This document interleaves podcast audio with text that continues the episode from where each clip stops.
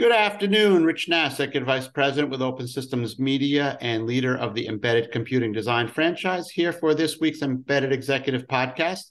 This week, my embedded executive is Mohammed Dogar. He is the Vice President, Head of Global Business Development and Ecosystem for Renesas. How you doing? Hi, Rich. I'm good. And you? Good to good to talk to you again. Same here. Yep, I definitely agree. And we're going right into your title. You are the head of global ecosystem for Renesas. Um, let's start really high level. When when we say ecosystem, what does that mean to you? Yeah, it's about you know creating the environment and support infrastructure, basically for our customers to integrate uh, different technologies and accelerate their time to market. So it's about working together broadly in the industry with the different technology experts. Should the ecosystem come from somebody like Renesas? Should it come from third parties? Should it come from a mix of you know all of the above? What's the right way to do this if, if I'm a developer? Yeah, absolutely. There are two parts to this. There's a you know core ecosystem, which is the technologies that Renesas develop. We have to create the uh, you know environment, enabling environment tools and software for customers to use and what I call is a broader ecosystem, which is where other technologies that should work, you know, uh, holistically, you know, uh, in, a harmonious way with our technologies will come probably from third parties. So it's really, you know, it's it's a combination of both, uh, with the emphasis more on the third party ecosystem, uh, you know, to make our engineers' life easy. How do you ensure that those third parties are um, doing the right thing for Renesas? You know they don't really have a vested interest in helping you. Yeah i think more importantly we need to take a step back and think what is the problem we're trying to solve here right? So ultimately we need to have these embedded engineers in mind or engineers at large who want to add new technologies. They want to solve a certain problem you know and and they, they want to get there quicker.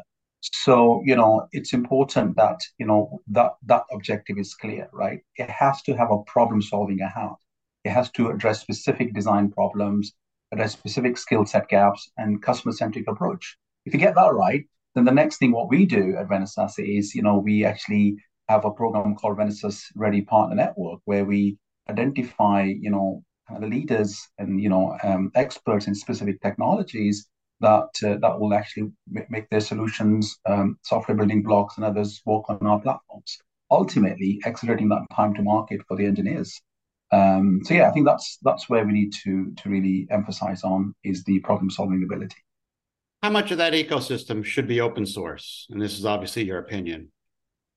Yeah, um, I think I think it's you know what I say about open source is it's it's good that it's open source, and it also brings this challenge when something's open source and how do you manage, how do you maintain? So I think it's got to be a, a, a good balance, right? Certain things which are more standard technologies, you know, I think it's good to encourage that open source, and we are actively participating ourselves into different open source communities. But there is new technologies, you know, which more complex technologies where customers is looking for, you know, more commercial grade, more supported solutions. Then it has to be, you know, those, uh, uh, you know, specific part, third parties behind who can actually put their name to it and, and support the customer through their uh, development journey. So it's not a i don't think it's uh, you know we can spread it into the boxes but i think the both has to coexist okay uh curveball time uh, mm-hmm. i was looking at your linkedin profile and you have a board seat on a company called edge access what's up with that yeah, it's EdgeCortix. I'm sorry, um, EdgeCortix.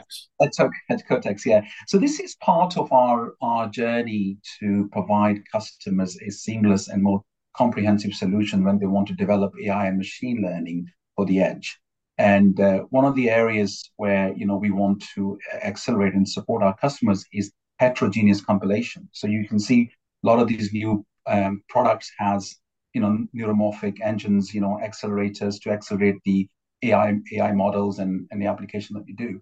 So with that, you know, we've been working with EdgeCortix as a partner for, for, for a long time.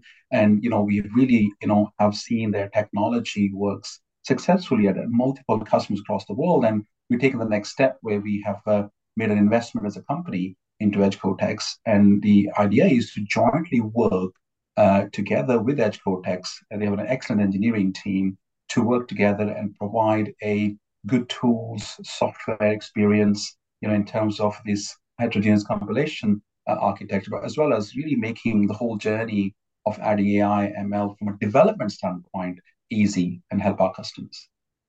Okay, I think you use the words AI and easy in the same sentence. Uh, that's not something you hear all that often. Um, it's it's still pretty hard. And so we we talked about the ecosystem. You know, let's let's dive down a little lower into the AI ecosystem. Uh, it, isn't easy, right? Yeah, yeah I think you, you, you, super. This is where I think the ecosystem and the right ecosystem going to play a huge role. We're seeing these massive market numbers, right, when it comes to AI ML adoption. And I think what's also fair to say, I think, is that most of our engineers are not data scientists. You know, they, you know, they may not have all the expertise. You know, therefore, the ecosystem has to play in a sense where make their development more more easier, right? And so, th- therefore, the ecosystem has a major role. And for us, you know, we you know, we have, we're looking at three dimensions when it comes to AI ML, you know, real-time analytics, voice and vision. Predominantly on the vision and voice, we have been, we have an extensive third-party partner network where we're working with different companies to add, for example, on the machine vision applications where you can develop a certain model to detect uh, a, a, behavior in a in a manufacturing line, for example, or some security applications as well. So the, the partners are providing tools and the ways to optimize the models to run on these constrained devices. Similarly, on voice, you know, um, certainly um, COVID has really accelerated that adoption, and we are now seeing industrial machines, IoT devices being controlled through uh, voice commands, and we're working with a number of partners there to really provide customers a, a complete solution there. And one of the new things uh, we are supporting there is natural language understanding on some of our newer devices. So yeah, it's uh, certainly an important part for ecosystem and making that journey easy, as you as you rightly hint. I like that you said it. You make it easier. You don't make it easy. You make it easier, and I think that's a pretty important distinction. Um, and and the other thing that you said that I definitely agree with is that uh, AI is not the application, and that's where people often get headed in the wrong direction. You have an application that can take advantage of AI to help enable that application, whereas you still have to develop for that end application. You're not developing for AI, and we we we talk about that a lot lately.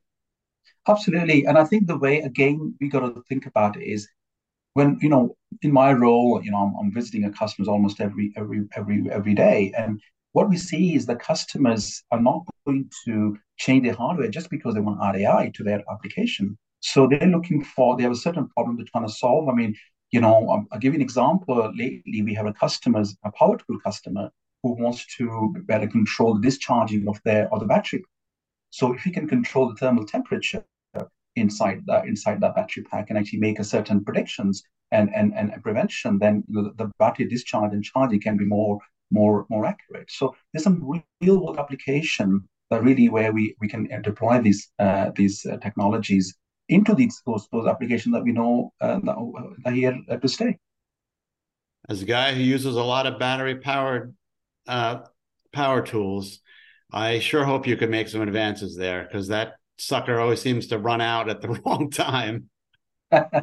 Absolutely, this is always happened whether you you know whether you're doing some using something at home or uh, or industry. Absolutely, and it's a uh, I think the whole battery technology I think is going through a big evolution, right? Whether it's EV whether it's uh, you know the tools that we use. And I do think the more you know, I think here I do feel the AI is going to is going to add some value, right? Because a lot of the time the the optimum use of that tool uh, or that equipment uh, and and how the battery is being you know charged and discharged, for example, apart from the technology advances that we're seeing, I think it's gonna it's gonna give that extended life and, uh, and get a better better efficiency that uh, that uh, that is needed. And in fairness, you would not be adding a whole lot to the bill of materials of a product like that, right? I mean, a, a dollar? Well, to be honest, not even that. It's a lot, a lot of the cases actually AI is helping to reduce the bill of material, right? You know, uh, you know, I'll give you an example. Um, we, we recently developed an application with an appliance customer who had um, an accelerometer, uh, you know, to detect the unbalanced load condition of, of their appliance. And that, that uh, sensor was alone around two two dollars. But with the, with our reality AI, you know, we developed a, a, solution, an algorithm for them to, to, detect that using you know standard voltage and current uh, you know variations, and we were able to remove that sensor. So actually, you know, um, it's all about adding value and adding, you know, them to add more services. So shouldn't be an additional bill of material cost uh, in most cases. Of course, in some way you need more resources, especially in the vision applications. You need more horsepower, you need more memory utilization, you need maybe uh, you know more cloud resources to train on. Yes, there will be, and that will be measured against what they what value they bring to their customers. Uh, but yeah, more, especially in the in the predictive uh, maintenance applications, you know, real real end endpoint applications, I think we should be able to optimize with the material. Certainly, what from Renesas with our Reality AI solution is what we what we are offering to our customers. That's awesome. Thank you very much, Mo. Thank you, Rich. Nice talking was, to you. That was Mohammed Dogar. He is the Vice President and the Head of Global Business Development and Ecosystem at Renesas, and I'm Rich Nass with Open Systems Media.